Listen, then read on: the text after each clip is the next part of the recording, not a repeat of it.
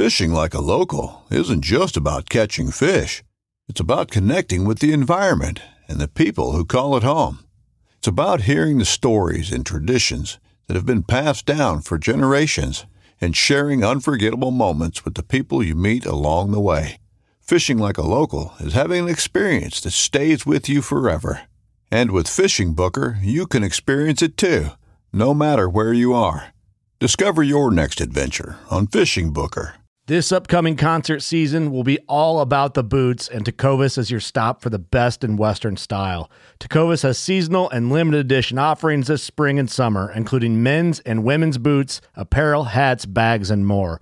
All Tecovas boots are made by hand in a time honored tradition with timeless styles that are always on trend. And Tecovas has first wear comfort with little to no break in period. It's hard to find this level of comfort paired with this level of style. Stop by your local Tecova store, have a complimentary drink or two, that's WCB style, and shop new styles. The smell of fresh leather and friendly staff are at your service. Many stores even have leather custom branding to make your boots truly personalized. And with regular live music and events, there's no in store experience like it. If you can't make it into a store, just visit tecovas.com. That's T E C O V A S.com. They offer free shipping on all boots, as well as free returns and exchanges, and ship right to your door. Go to tecovas.com and find your new favorite pair of boots today.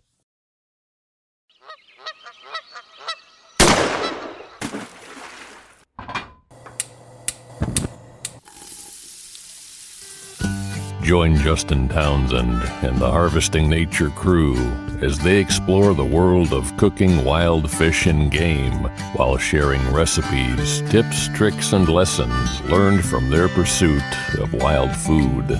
We sure hope you ate before the show, because you're going to leave hungry. This is the Wild Fish and Game Podcast.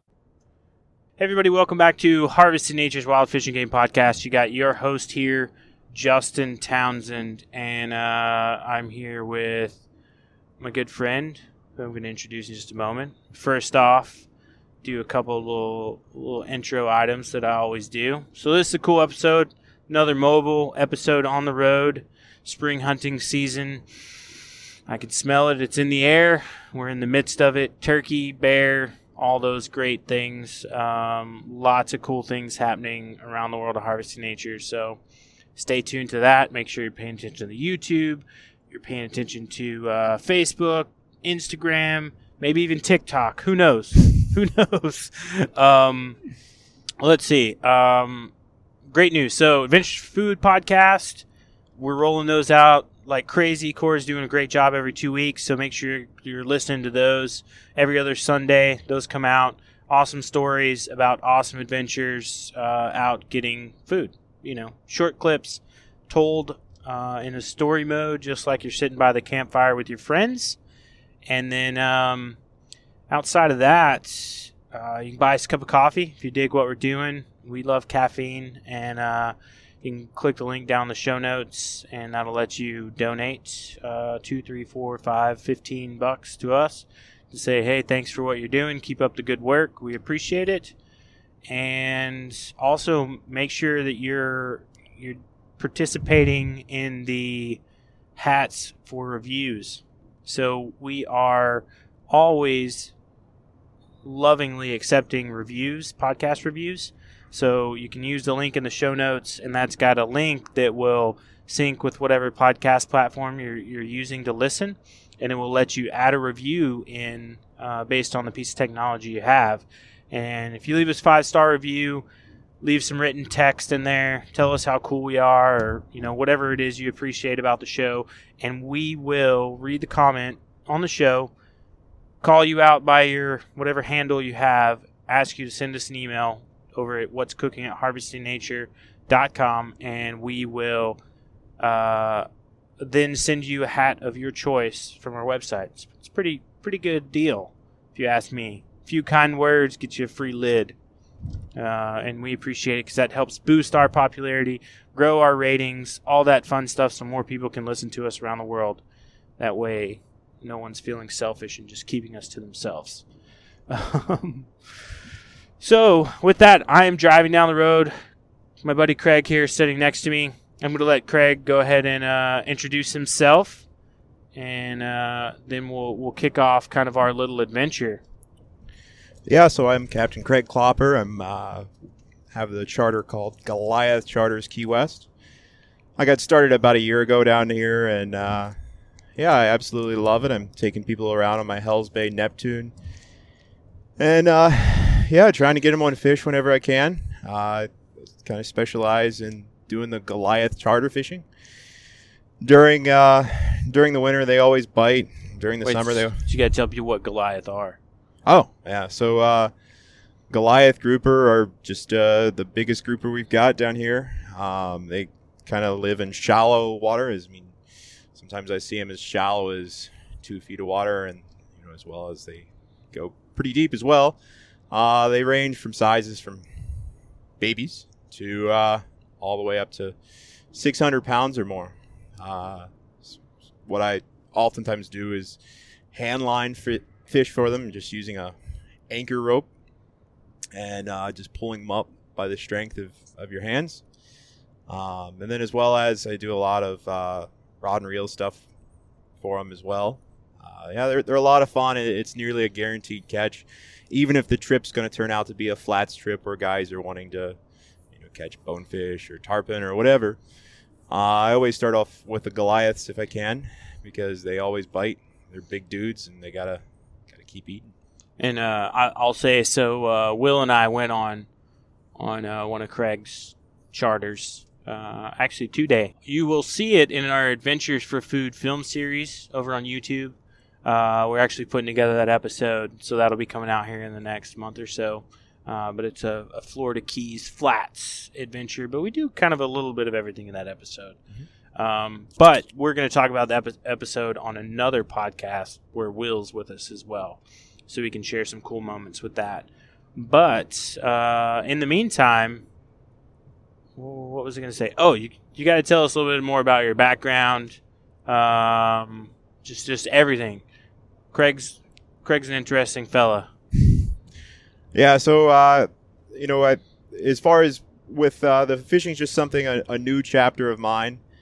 Um, before all of that, I, I was doing uh, the Alaska uh, fishing charters up there on the Alagnak with ATA Lodge. Um, had a fantastic time with those guys up there. Um, I did some hunting guide stuff uh, just south of uh, just south of Yellowstone, and uh, and then a, a little bit in the Frank Church Wilderness in Idaho. Um, yeah, I really love that kind of stuff. I'm all about, uh, you know, would do the summertime horseback riding stuff. Um, yeah, just more and more as much as I can. I like doing happy stuff with people who are happy doing it. So, uh, yeah, it's my favorite. All right, so the now you've heard a little bit about Craig, so you know you know who's talking on the other microphone here. Um, I will say that uh, our little adventure uh, was for Osceola turkey, so it, it is springtime. And for those that don't know what Osceola turkey are, they're a subspecies of the American turkey, uh, unique to the Florida Peninsula. And I had it in my mind to shoot an Osceola turkey before I leave Florida, uh, which is coming up in June. Uh, I'll be done. So those who, for those who haven't heard the news, I'm relocating out to Colorado. Uh, so it's exciting news for us, exciting news for you because more awesome adventures coming as well. Um, but so I, I drew a tag up in the Ocala National Forest. So I had a guest tag with it, and I, I called up Craig and was like, "Hey man, you want to go with me to go hunt some Osceola turkey?" And Craig said, Absolutely. Absolutely. So uh, we devised a plan. I said, hey, man, I have this thing in my head that I've been wanting to do because just about every piece of public land I've been to in Florida, they have. You have like forestry roads or vehicular access roads. Then you have OHV, which is off highway vehicle roads. And then you have subsections of trails, which are closed to motorized vehicles completely. So I was like, check this out. What if we took mountain bikes with us to do turkey hunting, and we just run and gun turkeys. Uh, cruise around on the bikes, check out the territory, uh, you know, shot gobble, call, whatever. Try to try to locate um, where the birds are, and then we'll we'll zoom in via foot. But the bikes will let us get around. So as we're driving here, we got two mountain bikes on the top of the car that we borrowed. One's borrowed from Will, one's borrowed from Dustin. So thank you, both of you, for letting us borrow that because it was a game changer. But we're going to talk more about that later. Um, so we, we planned, we blocked one day of travel up and then four ish days of hunting. And then the rest of the fourth day was back down. So four days total uh, of, of turkey related hunting activities. um, and I want to talk sort of like expectations. I guess it's a good time to do it. Low low expectations. Yeah. Low low expectation. so uh, for no for those that have listened long enough, you know that I'm not an avid turkey hunter. I'm even less an avid turkey caller, but I've been practicing. I got some some new calls. Was listening to sound clips. Been practicing, so uh, that's going for me. I got some sweet turkey hunting gear from Allen Company, so uh, I took my new shotgun case up there, which was great because it got tons of pouches to fit stuff in. Uh, a new sling for my shotgun, which I actually really liked. I used it a lot, and I had this kind of chest harness slash over the shoulder thing. Uh, it's like a little pack that I carried my binos in or my camera. I also had some slots for my uh, diaphragm calls. It's got a spot on the side too for your your pot call. What are the sticks? I forget I don't know what you call them. What are the sticks for pot calls called? Uh, yeah, I think I'd just call them a stick. Yeah, let's call them a stick. Anyway, the sticks. So you put those on the side too, whatever. So I found out that that works uh, not as well for me on the bike because I actually lost one of my diaphragm calls. But when you're on foot moving and on foot sitting, it's very convenient because you got kind of everything in your working space that you need. So uh, that worked well. It also has a tape measure on it too uh, to measure your gobbler's beard, doesn't it? Yeah, the, sh- the shotgun case does. All the the shotgun case. shotgun yeah. case does. That way you get it before shrinkage, you know, coming Yep. home and stuff. Yeah, yeah. I did like um I did like on the sling the uh it's got a spot for your diaphragm calls and it's got a little flap that like bungees over it and then it's got two spots for shotgun shells. And that to me was really helpful because I kept those calls in there because I always had my shotgun even if I didn't have my bag or anything else. Always had those diaphragm calls with me and it paid off on a couple cases because I didn't have to dig for it and then I was able to stash a couple shotgun shells on there uh, if I didn't want to have the gun with with them in the tube. Did you do you have any unique gear that you want to talk about? Yeah, so I think that like the most clutch, unique piece of gear that I carry with me everywhere um, is wh- what's the name of it? You you- know what it's called? It's the uh, the Slumberjack. Slumberjack. Oh man, I looked it up. I don't know. It's the the tarp. Well, anyways, this tarp is it's great. I I sometimes use it as just a spike camp. Uh, it weighs like a poundish, and it uh, yeah, I, you can put it up and kind of use it as a you know poncho nearly. Um, I, I can also put it up and and use it to stay in the shade on a hot sunny day. I want to take a nap, elk hunting. Um, it it keeps me dry when it's raining. Um, yeah, it's just an excellent piece of uh, lightweight piece of gear that I try to take with me anywhere that it might be raining or it might just be real sunny. Um, yeah, I, I really like having that. Uh, I don't know the name I of the tarp. but yeah, it's it's a it's just a lightweight tarp that Slumberjack makes, and uh, it's camouflage, and it's it's like making an instant blind that only weighs a pound. Yeah, it's pretty good. Yeah. Kept the rain off of us. Um, I'm actually gonna pick one up uh, for spring bear and the hammock too. Had a hammock. Yeah, I bring that E and O hammock. It's great. You know, it just another thing that's pretty lightweight, and if I've got space for it in the pack, um, it's a lot better than laying in the tick-infested woods. Oh man, yeah, And, we're gonna uh, talk about that too. Yeah, I could get the chiggers crawling all over you and things like that, and just just good back support for just relaxing, waiting for the next bird to step by. Um, All right, so I guess we touched a little bit on equipment. So expectations, low expectations. Went up there just kind of uh, zero lay of the land. Um, try to reach out to different different hunting networks and stuff that I had here. Uh, you asked some folks that you knew that lived up in Ocala and Orlando area if they knew anything, and really the the unit of the national forest we were hunting, nobody had any hot intel on.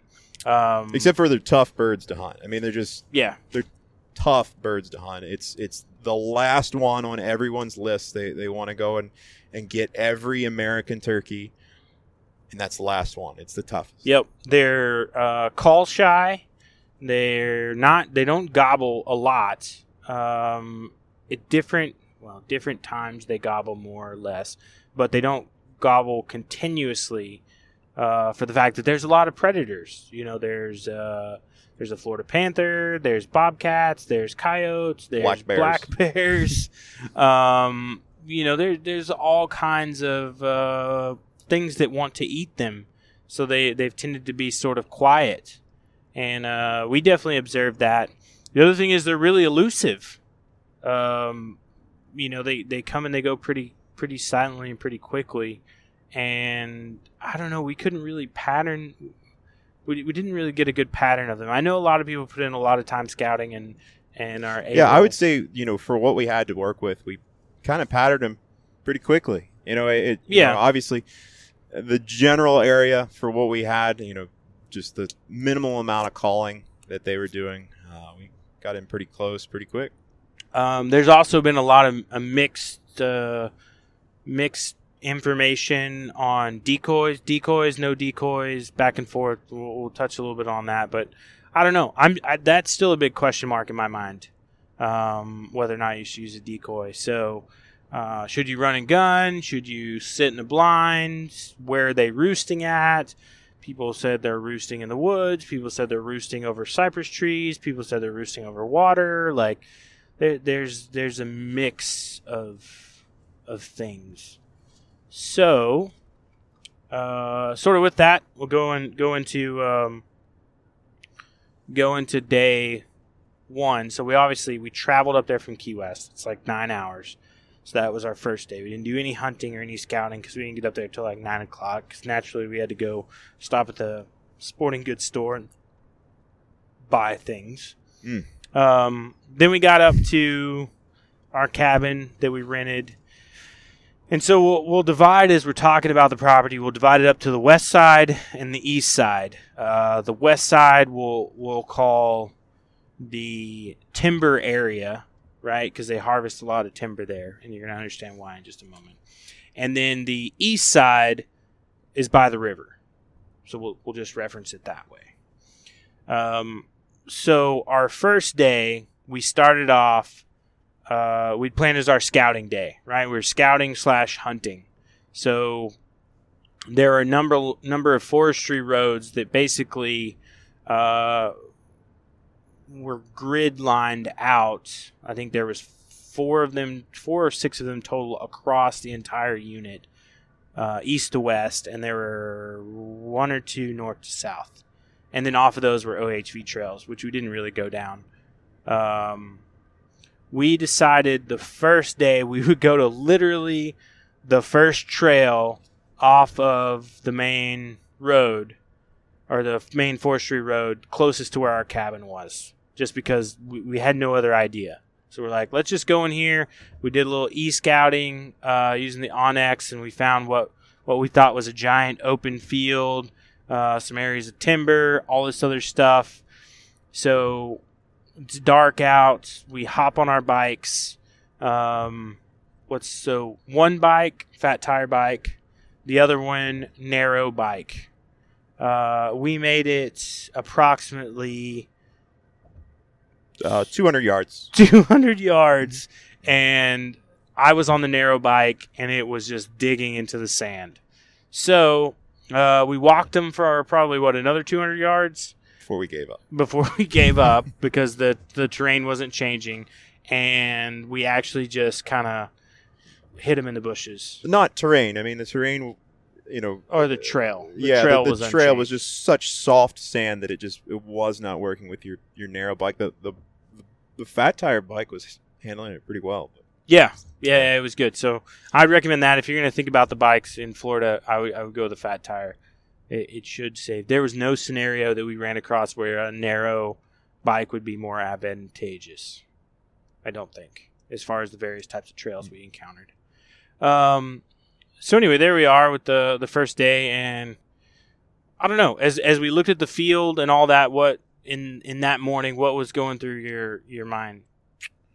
Yeah, so the the field had been, uh, what do you think, like uh, six months ago or something like that. It, it had been uh, clear cut, Yep. and uh, and then as well as you know, it, it had Traco tires all you know tracks all through it. Mm-hmm. Um, it just just rough ground to travel through. It was where we thought we would have, um, where we thought we would have a little bit of uh, wooded areas and things to sneak around. It was just pretty much an open field, giving herself away. Um, we didn't see any any turkey sign on that side. No tracks. No. No, go- no gobbles. Yeah. We got there early enough thinking that we were going to catch gobbles uh, pretty early on, kind of in that like twi- or that uh, prime time, prime turkey talk time in the morning, and uh, that didn't happen. We also the issue we ran into is is onX the the satellite imagery in onX and in Google was not lined up to what was depicted in uh, depicted in the in the field itself, like areas where like, oh, there's a trail over there because it's at the edge where the field is, and there should be trees in the field, and there's a trail right along the edge of it. Nope. Yeah. Uh, there was it was clear cut all the way into like whole swaths of of of timber was cleared out and interjoined fields together. So we ended up we did a, a big huge loop that day, probably like uh I think a four mile or so loop around with a mixture of like a little bit of biking and a lot of walking. Zero turkey. Did we see any deer or anything that day? We didn't see anything that day. Foggy, beautiful morning. Well, that morning. Absolutely. Oh yeah, the fog's Yeah. great. I'll I'll post uh I'll post some of the pictures on Instagram as as things roll out and you'll see the fog. The fog was awesome. I got a great sunrise shot of like the fog. There's these spider webs you can see through the sunlight on the ground and like it, it was just it was it was really cool. That part was neat. Um then we were like, okay, we're to continue our scouting. So let's head uh, north up the forestry road, get back, get the bike situated back on the uh, the car, and start driving north. And just a little bit north, we're driving, and there's another clear cut area. It looks like it had been cut, um, you know, maybe four months before the other one. I don't know, just guessing. Uh, there was still timber and stuff, you know, branches and all that, and still the big track marks, but it wasn't as fresh as the one we were in first off. So as we're driving by the entrance to this little field, I look over and I see a turkey. And in the instance that we saw it, we couldn't tell if it was a uh, a gobbler or a hen. So we parked the car and backtracked to the very far corner of this field where there was little, another little opening, and basically like went on an intersection path towards this this turkey and uh, kind of like snuck along the edge of the wood line and then just sat and waited. And what it was just a couple minutes and it showed up. Yeah, we did a little calling there, and uh, yeah, it kind of showed up, and as soon as we had seen it, it was gone. Yeah, I didn't even actually see it. You saw it. Um, and we, we didn't, it was just such a quick instant. We didn't know what it was. But yeah, we saw it and then it just jetted. Uh, so then we took a little quick look around that property and then um, doubled back, saw some turkey tracks at the, the beginning where, where it was. And then we got in the car because we're like, we'll head over to, to maybe the ranger station, the check station, and, talk to them, see if they have any any hot intel or can give us any leads. Uh, we got a lead, which got us uh, to go take a look at some of the land over by the river. Oh, down by the river. Sorry, I had to do it. um, and so that that led us to an area which we drove into. Uh, it was a forestry road. it was a I think it was a regular like county road, and then there was a forestry road off of it. And so with that, it was like a dirt road, and I drove down a little ways till I was like uncomfortable driving down it anymore, and then we just got out and walked. Uh, we probably walked another quarter mile or half mile or so uh, until we got to this little T. We saw a, a good amount of turkey sign there um, in that spot. Uh, that was mid morning, right? I think afternoonish time, uh, noon. Yeah, I think we had had a bit of a lunch Yep. before that. Yep. Had some delicious. Uh, we had some- Breakfast bowl. oh yeah, Yeah. that was good. Um, had a breakfast bowl, local diner, and then we went to the spot. Um, tried to try to kind of look around there. I, I like that spot just initially looking at it. We were looking at it on the map, and in the beginning, when we were sort of planning this trip, we were debating camping, and there was a camping location very near to that, and then there was the cabin, which was on the west side of the uh, the unit, which we ended up getting because there was a lot of rain forecasted, and we had concerns about camping and getting stuck in the tent or my tent, which is floorless, or one of your tents. Like it doesn't matter. We we didn't want to be stuck out. Plus, we had the option for some convenience items that were just nice. Um, so we looked at that and went back to the cabin, got some rest. Uh, decided to grab the decoys, and because rain was projected that evening, we decided to go back to the second field where we saw that turkey initially uh, and set up with the decoys. We had each had a decoy, and so we there we chose a little patch. So in this big field of jumbled up pieces of like knee high, I would say maybe mid calf high, broken branches and shrubbery and all this other stuff. There are still little pockets of, of trees and uh, shrubs and stuff palms, all that jazz. So we uh, strategically placed the decoy to where it could be seen from a ridge. It could also be seen from the road because we noticed that turkeys were traveling along the roads and then popping in into different fields. So we positioned two decoys.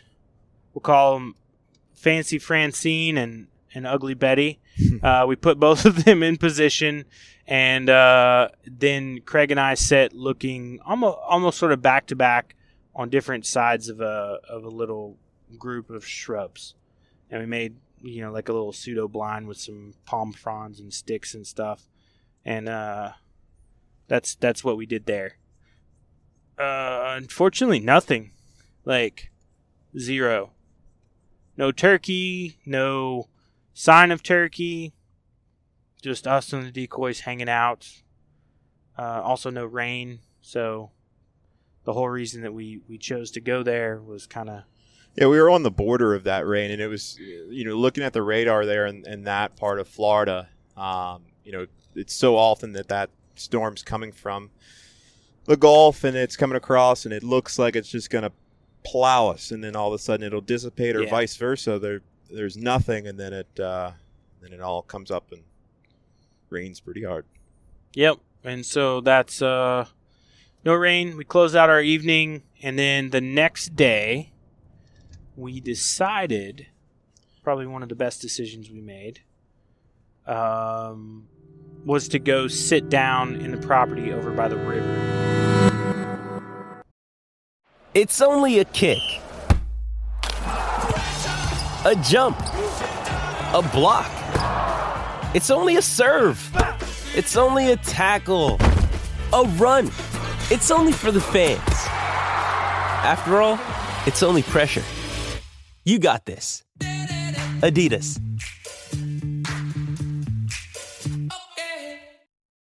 we sat down at this little four way, and so it had uh, the original road that we came in on, the dirt road that I'd mentioned before. So that came into it. Oh, we took the bikes in.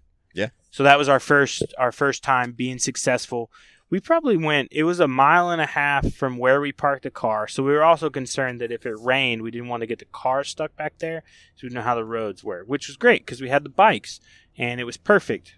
So we parked at the beginning of the the gravel road and rode our bikes down the dirt road. Um, about a mile and a half before we we just found a spot where we wanted to sit at this four way that I just mentioned. So the four way had the dirt road, and then it had two uh, a crossing, a perpendicular road that was also a mixture of dirt and sand, and then the um, opposite of where the the main dirt road came in, there was like a grass path that led back to another portion of that land back there. And so we're like, ah, this seems like a good a spot as any. We looked on the the map. We passed a pond coming in. There were four or five ponds around us.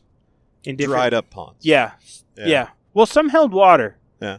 So dried ponds, so open areas, because everything else was a mix of pine, oak, uh, brush, uh, the palms. Oh gosh, I can't think of the type of palms they are. Anyway, they're shorter palms. So that was all mixed in there, but there was space. You could like walk around though. It wasn't like thick landscape like when we were in some of the other spaces. So that was it was pretty nice. But the the four way was big, open, and had a big water puddle in it too. Lots of turkey tracks coming into it, lots of deer tracks. So we're like, perfect. So we set up there that morning. I'll let you uh, share a little bit about our our little sit. Yeah, so so that morning there they uh they were pretty fired up that morning, right? Mm-hmm. That was the that was the the most uh that they had most noise that they had made the whole time. And uh Yep.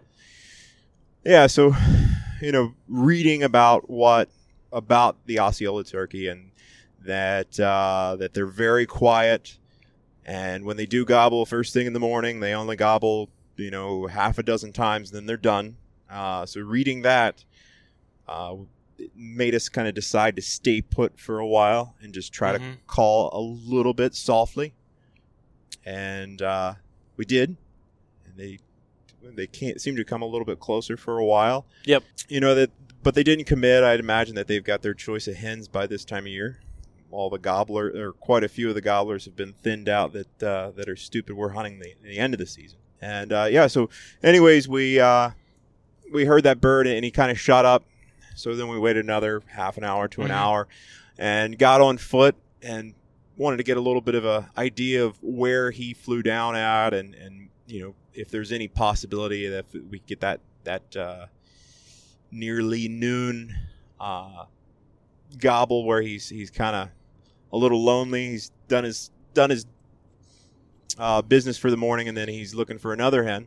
Um, so hopefully we can get in and get that fired up. But yeah, anyways, we, we tried this little H in the trail, and one of us set up on one side of the H, the other one set on the other. I had a great, uh, you know, great viewing area there for the both of us, and we called a little bit from that location. And uh, we didn't hear anything from there, uh, but we left and kind of slowly uh, walked up through the hillside, and uh, that's where we eventually started to find a little more tracks on the main kind of I should say the the main road up there. Yeah, the dirt the dirt road. the mo- more traveled road. And uh, up there on that road, we found quite a few tracks, and you know that's where we decided to do quite a bit more of our hunting. Yep. Yeah. So we actually we we took a break and uh oh well actually no we didn't take a break yet. We went back and got the bicycles from the four way and decided to hop on them and go to the very back of the property, like or not property land, whatever you want to call it, uh, back to the river. Uh, and actually, because we wanted to just just see uh, and, and check out other areas and see what the turkeys were doing back there if we could if we could see anything so um, we hopped back on the bicycles and cruised back there it was pretty cool um, the trails definitely changed a lot uh, the terrain changed as we got closer to the river as you would expect it to and then we got back to the back and uh, decided we were going to go try to peek at the river and then it got pretty grown up pretty quickly and a little a little a little snaky. Yeah, as we got to a little bit lower elevation, and you know that just Mhm. right alongside the river, it got like that. Uh, but w- what else was kind of cool is extremely tall, beautiful trees with. Oh, uh, yeah. yeah, it was Spanish moss Yeah. hanging off with the the palms and just a cool mixture of different. I thought at one point we had found some uh, some wild onions. I was super stoked about that. They were in fact not wild onions, or if they were, they were Yeah, Uh, like the variety of the landscape here is, Yeah. you know, it, it just changes so much by, you know, uh, you know, different, slightly different elevations, just totally different uh, Yeah. landscape. I mean, we went we went from everything to like tall pine groves to oak to uh, you know open areas with hammocks in them to like that river bottom with the Spanish moss with the old oak and cypress and like it was just such a cool cool ever changing uh, variety of plants variety of bugs uh, what we saw lizards uh, we didn't see snakes till today, thank goodness. Oh, we, we forgot to talk about the bear tracks. Yeah, so uh, it, pretty pretty good sized bear track. What would you Yeah. say it was? Uh, It was about the size of your hand, was- which you're I would, you know, you're a large man. well, I would say that hand is. What, what, Uh, I don't know, like yeah, so it was it was probably like a, a, seven or, or an eight inch. I mean, that was a really Yeah. No, I, I wouldn't say it was that big, but it was a good size. Uh, it's a good size print, What size glove do you wear? I wear an extra large glove. extra large as well. Yeah. So okay. So extra large glove size print for a black bear. So these are Florida black bears, which is not legal to hunt them. Uh, they're protected here in the state. and there are many of them. Very many. We were driving one night on our way back home after dinner, and a giant one ran across the road in front of me. Luckily, it was ran across like hundred yards ahead of me, but all I see is just big black shadow. And uh, Craig was like, "How big do you think it was?" I was like, "I think its back back was probably like a quarter to a half the size of like a, a the bottom part of a street sign. Uh, maybe not a tall, tall street sign, but like a short one, a mile marker sign. We'll say. I guess it depends. Big bear. It was a big bear, wide bear too. So I mean, nobody's hunting them, so they're just eating and doing bear things. So we kind of had, I had that in my mind as we were hunting this place, but something to be aware of. Uh, bears here. You also have, like I mentioned earlier, uh, Florida Panthers. I don't know if they extend a lot up there. I, I would think so. Um, we never encountered any any other predators uh, other than us. We did see some coyotes, and Oh, we uh, saw one We did coyote, hear yeah. some coyotes this morning as well. That's Uh, true. Yeah, quite a few. Um, let's see. Other than that, so on that day, so all in all, uh, that morning, uh, a combination of walking and biking, we did about ten miles. So we were moving pretty well. Um, then throughout our walking and biking, the heel of my boot, like the sole of my boot, blew out, and I had floppy boot.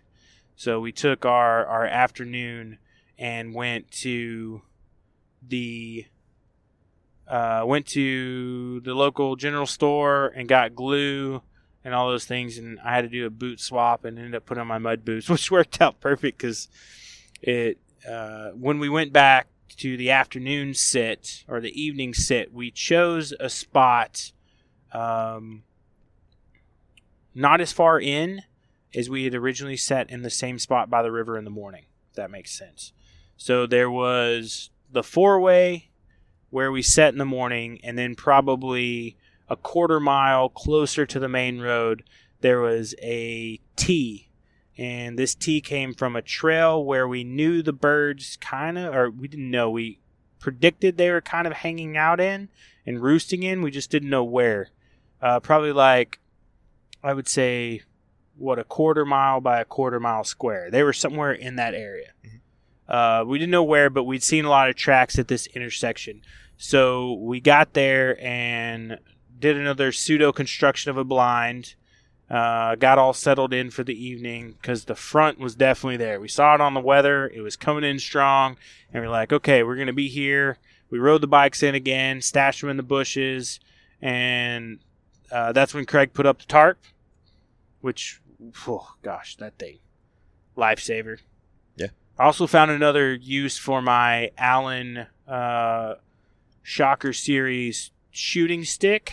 I used it to prop up the side of the tarp so I could see underneath it um, to be able to see where our decoy was. Oh, we also took a decoy with us this time to this spot. Yeah, it was a great spot.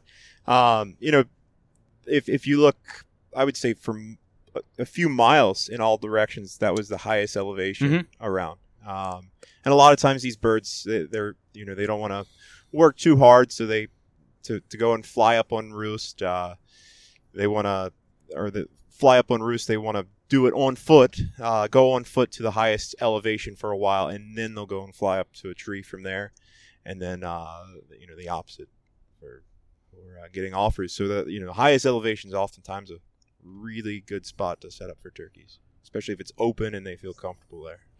Yep, and um, I mean, so we kind of picked this spot. So we'll we'll fast forward after we got everything set up. We're going there. It it hadn't started raining yet, but the wind picked up, and the wind was blowing like crazy, like gusts, all that, shaking all the palm trees, all the pines, everything were there, shaking the tarp, and then um, boom, out of nowhere, this turkey flies in, and uh, you know, I pull the gun up and I'm ready, and I'm sitting there, and I was like, all right, go- is it a gobbler? Is it a hen? Is it a gobbler? Is it a hen? It's a hen. But Craig was like, wait just a second. Let's see. Maybe the gobblers are going to follow her in. So we waited. She like is is circling the decoy. I can't remember if she like pecked at it or did anything to it or if she just like circled it.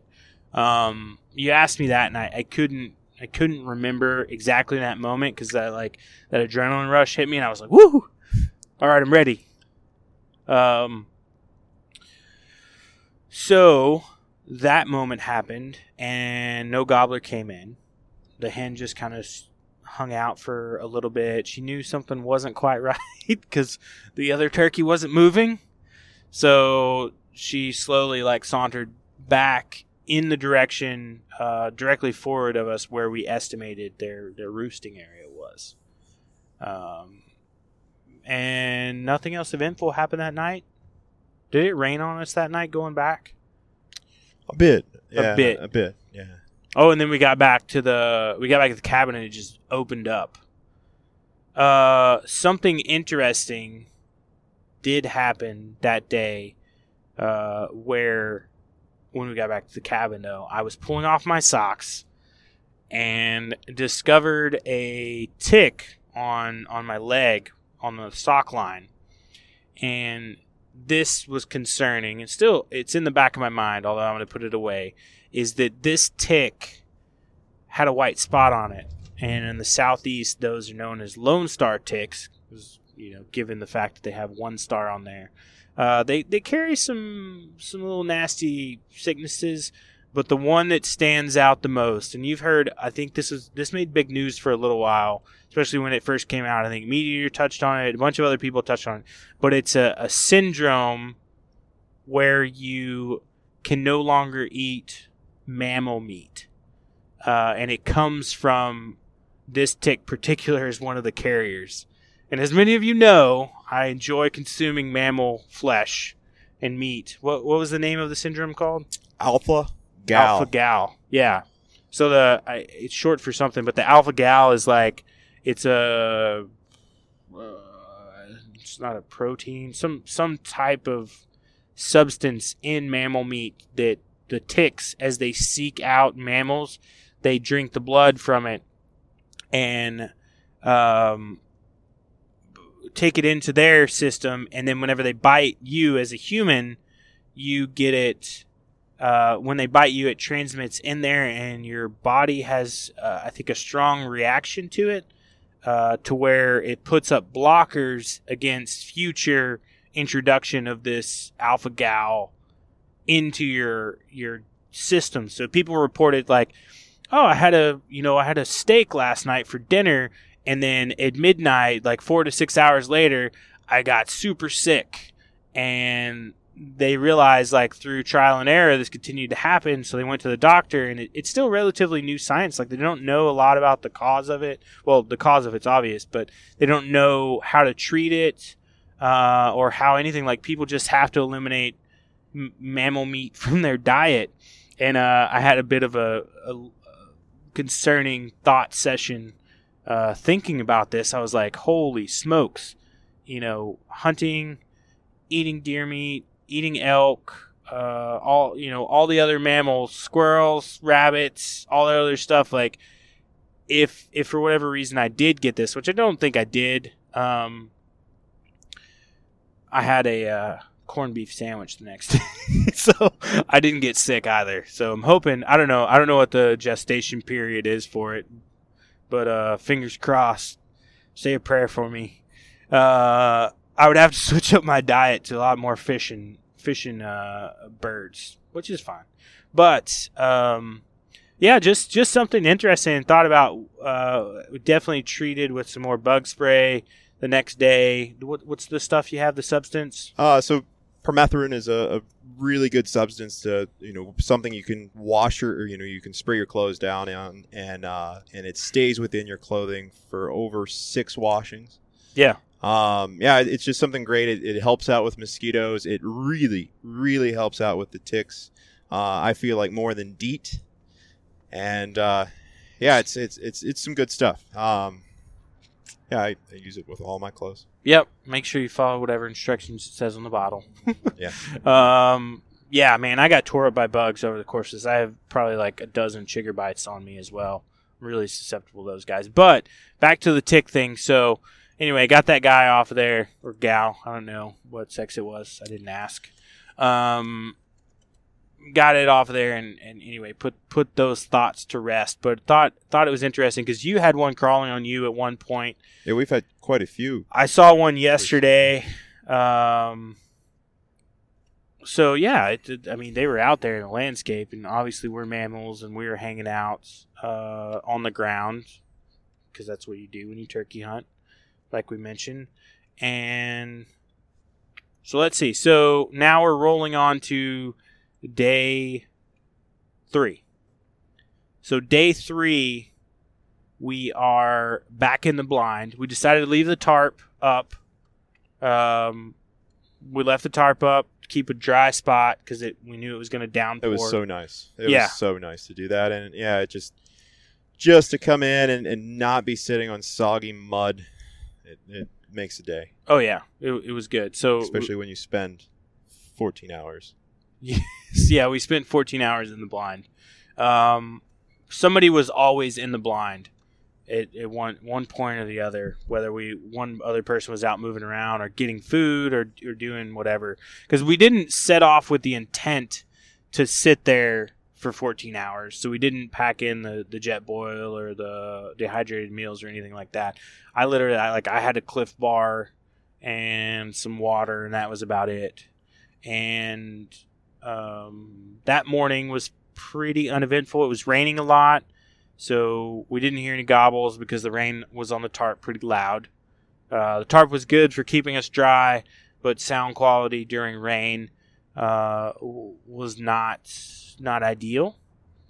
Um, we did get paid a visit by another hen. Uh, this time she came from the direction of the where we thought the roosting area was, directly in front of us. Came back in, checked out the uh, the decoy again, and then cruised right back in that same direction. So she went right back from from where she came. Um, throughout that day, I would say we did start to debate the effectiveness of the decoy. Um, and I'll, I'll let you tell this story because you were the one that went for the food. Yeah, so when I went for the food, uh, I walked down the hillside, and within 40 to, I, I don't know, 40 to 50 yards, we had seen where the turkey had came in, or a turkey had came in during that day, and, uh, had made an about face as soon as it was able to see that, or able to see that decoy, and moved on out of there. So sometimes I think that uh, you know they can really when that decoy is set out where they can really critique it from a ways away, and it, they can see that it hasn't moved in a long time, that it doesn't look like a Osceola, it looks like an eastern bird. Uh, yeah, I think that it can, uh, you know, that that can cause a bit of a, a snag up sometimes. Uh, the decoys are, you know, really, really. I mean, they- they are great to have, but sometimes if they are able to see it from a long ways away, from all different perspectives, and, and that it, you know it's not making any movement, Yep. yeah, they're able to deny it. So this one did. So uh, then after he came back with food, we ate, and then we both took a little walk, and then uh, Craig headed kind of back towards the river again, uh, where he wanted to go A, kind of a different path, but different yeah, path. Yeah, so just nothing eventful back there. Um, you know, it was it was interesting to see the 1970s, 80s uh, tree stands. All you know, like it was like the tree stand. Uh, it was the tree stand junkyard back there. You, you know, there Hmm. just there was some trees that you could tell where the guy just let it fall and just put another one right back up, and it, there was like five tree stands in one tree, and then as it you know wasn't suitable anymore, they just let it lay back in the in the dirt and let it go to rust and and, uh, and put a brand new one up there. So it must be a really good deer spot. Must be. Yeah, we did see. I mean, we went to part of that and did see some deer tracks, but we, we you went back. Yeah, I actually did see quite a few deer back there. Yeah. Um. What was I gonna say? Oh yeah. So while he was back there, I was back in the blind, and a truck came through with people going to camp because it's public land, so anybody can access it. And we weren't trying to like wave them off, but they they drove past, uh, which did not in fact affect my turkey hunting because uh, just right before that, almost similar scenario that that Craig was talking about with the tracks. I noticed this later after I got out of the blind at like 7:30, 8 o'clock.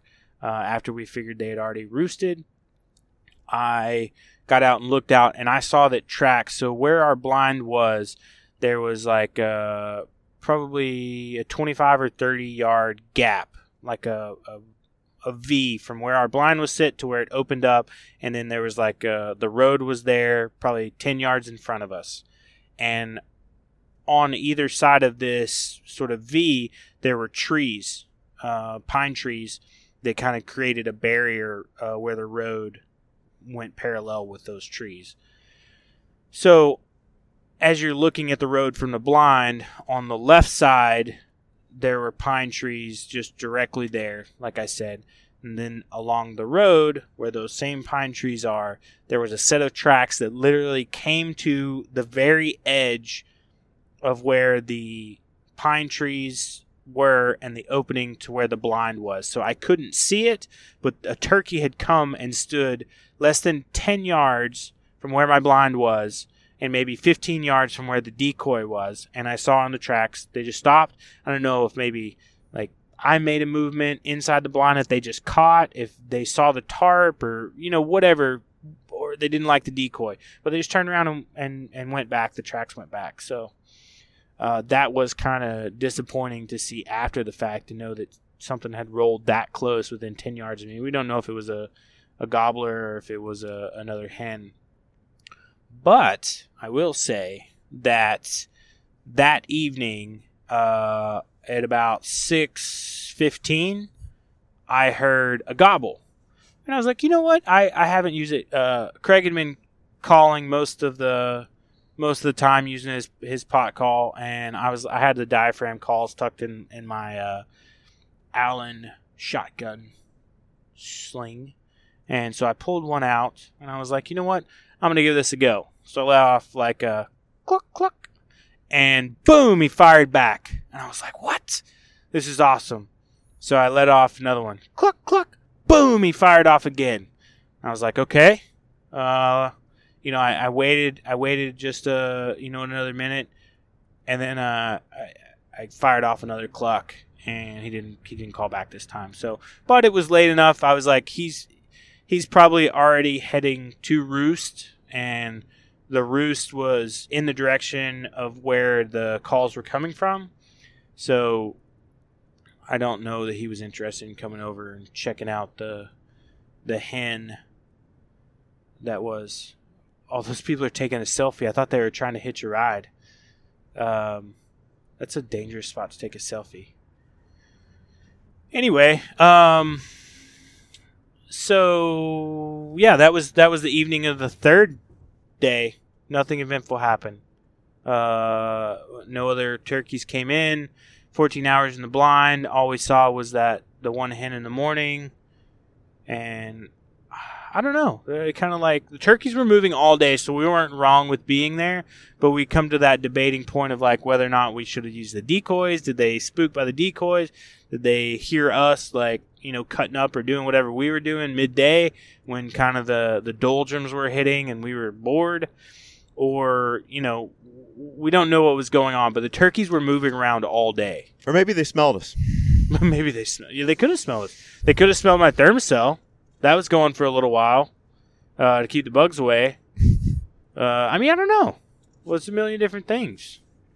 It was hot, uh, so we were probably stinky too. Um, so then we go. That that was our last full day, and we said the the last morning on the fourth day we were going to go in and sit for what I said two hours. Right? We had six thirty to eight thirty. We had to pack up by eight thirty because we had to get back on the road down to Key West to get get home at a reasonable time, uh, which which we are. And I would say that um, this morning, which was this morning we just left, was probably the most exciting morning. Uh, we split up again. Um, I sat back in the blind. I don't know whatever reason. It's my comfort zone. Um, I pulled the decoy closer to the blind so that it wasn't as visible from the road, but that if someone, if someone, if a turkey locked on it from the, you know, the brush, that they they would come towards it, and then, um, I think Craig, you set down kind of on another grass road. Yeah, within 120 yards away, 70. I don't know, like 75 to 120 yards. Away. Yeah. So he was just down the way, but he was in the direction of where we noted the turkeys were traveling from, possibly closer to where they were roosting. And uh, it had started sprinkling a little bit that morning, and I think I texted you, and I was like, "Hey man, are you good?" And you're like, "Yeah, I'm good." And then uh, the gobbler lit off. Boom. Yeah, I was surprised how late he uh, he took before he started gobbling. Seven thirty. Yeah, and you know, a lot of times, you know, from hunting eastern birds, a huge percentage of the, the gobbling is, you know, well before they come off their roost, uh, while it's still, you know, very dark. Uh, they're, they're fired up that time of day, and for this bird to wait until seven thirty, I don't think we had any any gobbles in the dark, did we? No, None. So none, none the entire time we were there. so yeah, I you know that was uh, that was kind of cool. It, it got fired up, and uh, you know it was we were coming down to the wire, and I decided to hop up and do a bit of a hail mary and get closer. Hail Mary full of gobbles. Yeah. um, but yeah, I I moved a little bit closer, edged a little bit closer, and called some, and and I had uh, what I think was two hens. At at first glance, it was it was hard to tell because they were in a bit of a thicket. Um, come in a bit and uh, just kind of hang up there, and then they moved on. Uh, but yeah, just didn't get any closer to that bird uh, because they kind of they were hanging around for quite a while there. Mm-hmm. Um, but yeah, no opportunities there. Um, Yeah. It was, it was a good morning. And uh, I, I had like zero, other than hearing, hearing the gobbles, and then I would kind of cluck back. I don't think I was prompting any more gobbles because there was a little bit of delay. Like I would cluck, Like, what the hell was that? yeah, I would cluck cluck, and then he'd fire up. You know, maybe like ten or fifteen seconds later, he'd fire off another gobble, and that that happened a little bit. And then I was like, I don't want to overdo it. Oh my goodness, I wasn't expecting that. Uh, some bumps in the road. No worries, we're still here. I guess they're doing construction on this bridge. Did not realize that. Okay. Um. So anyway, no, nothing that morning, and uh, but you know, I I tell you, like looking back, I was one came into this with kind of low expectations, so I didn't really know what to expect. Uh, I hoped that we could get a bird in the amount of time that we we we had allotted. Um, we only had those four days. Like we didn't have another 24 hours. We didn't have the evening. Um, like the the permit, the the quota permit that I drew was from the 15th to the 18th. So we only had that time. So that's when we we set off and uh you know headed back home. And I don't know, the feeling like I don't feel defeated.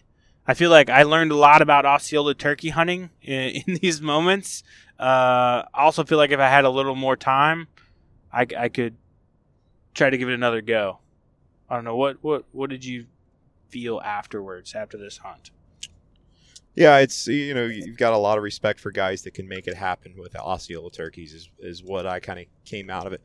Um, yeah, they're a tough bird to hunt. They're quiet. They're smart. They get a lot of pressure, I'm sure, in, in public lands such as that one. Um, yeah, it's they're a really interesting bird. It, it's the last one on nearly everyone's list. I mean, guys guys kill a lot of U.S. birds, and that's something they want because it's the toughest. So yeah, a lot of respect for guys that can get it done.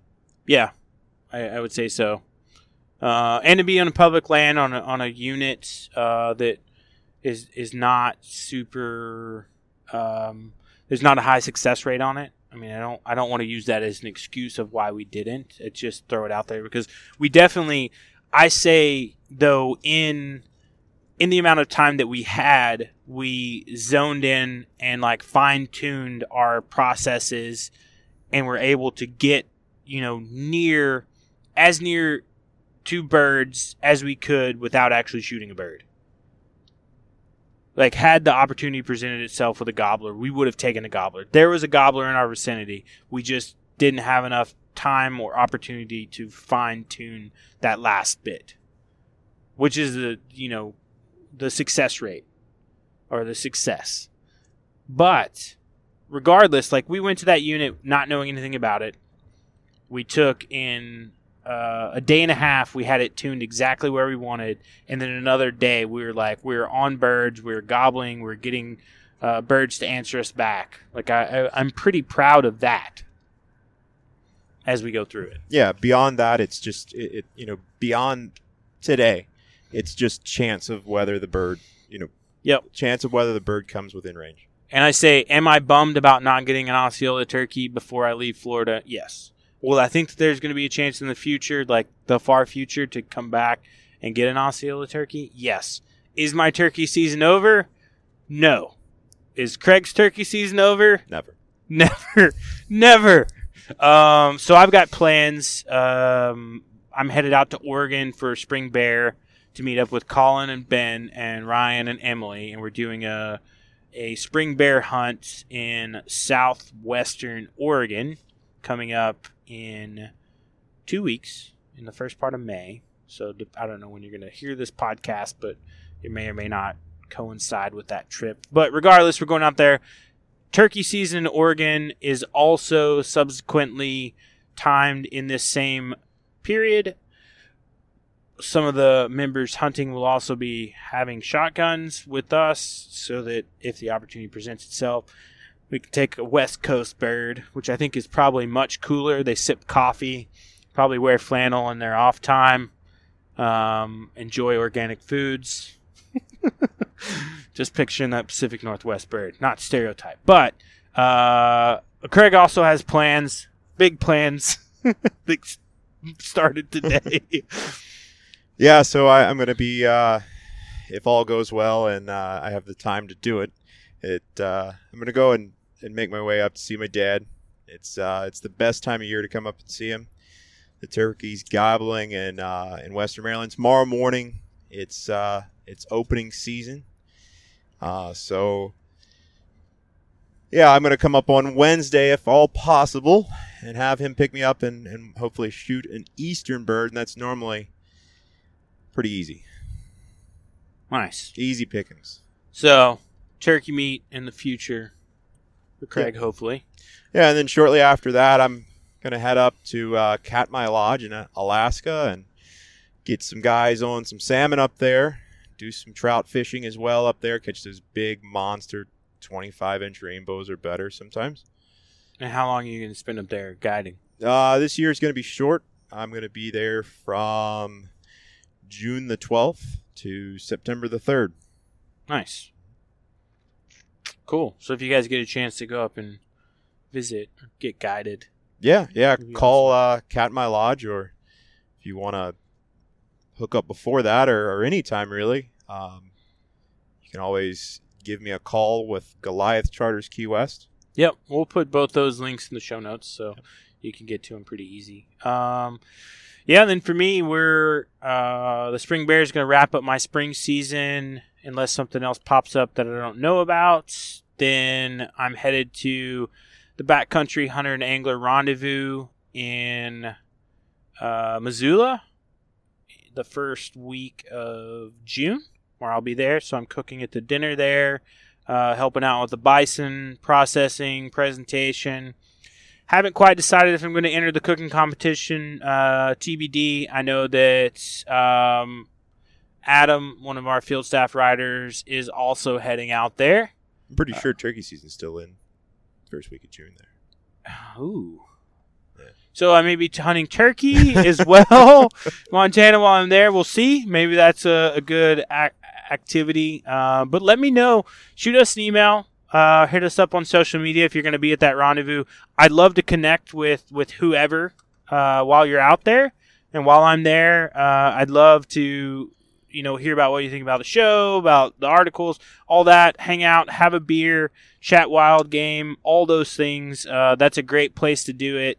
Um, I, I would love to get to know you all more, and I think the the rendezvous is the perfect opportunity to do that. Then after that, we're we're headed to Colorado, so we're gonna get packed up and leave almost the week after um, to to do our move. So big things in store, and then uh, we'll, we'll let you know how how the fall season's gonna go and and all those other cool things. But yeah, uh, we're staying up on on podcast episodes and all that other things. So make sure you're still staying tuned in. We're getting a variety of guests. We're starting to expand our reach a little bit and go a little global. So keep keep up for that. Uh, and then also, so Craig, I don't know if you know, this is the last portion of the show where we give everybody the opportunity for a last thought. So do you have a last thought, an alibi, a misfire, a saved round that you want to give to the listeners. Well, whatever the name of the restaurant we were in, that I mean, I'm really thinking about that Reuben. Really, that was a heavy Reuben. Yeah. Oh. yeah, yeah. That's I, I'm still thinking about that. That's that's deep in my belly. Like in a good way or a bad way? Really good. Yeah, that's Yeah. that's really good. That would be uh, it'd be kind of fun to try to replicate that with uh, with your bear you bring back. Yeah, hopefully. Yeah. Uh, some bear, some corn bear recipes in the future. I think that would work well. We have an awesome corn venison recipe up, um, up on the website too. I did that one a while ago, uh, for St. Patrick's Day. Uh, let's see. What else can I think of? Uh, as far as save around or alibi for me, as always, it's awesome. I love sharing our adventures with you. So if you like more of these live podcasts, make sure you, you reach out to us and shoot us a note saying, hey, yeah, do more stuff from the road. Corey's been doing stuff uh, with his buddies up there in Pennsylvania.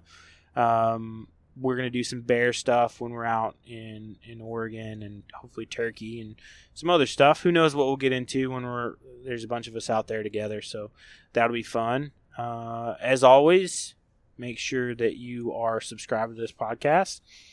Following us over at social media. What's what's your social media handles, Craig? So Oh, everybody can follow you too. Jeez, just just uh, look up Goliath Charters Key West. I'm sure I'll pop up Yep, on TikTok too. on TikTok. Yeah, that's my new jam. I really like it. Uh, I mean, people really dig my dog videos that I'm putting up. Uh, and yeah, and then as well as some of these uh, these Goliath that I'm reeling in, and and uh, as well as tarpon season's kicking off, and we've got the big tarpon migration coming through Key West right now, and definitely going to post a bunch of that cool stuff. So yeah, keep following me on the old TikTok and Instagram. I have no idea what that uh, that uh, handle is, but uh, just look up Goliath Charter Key West, I suppose.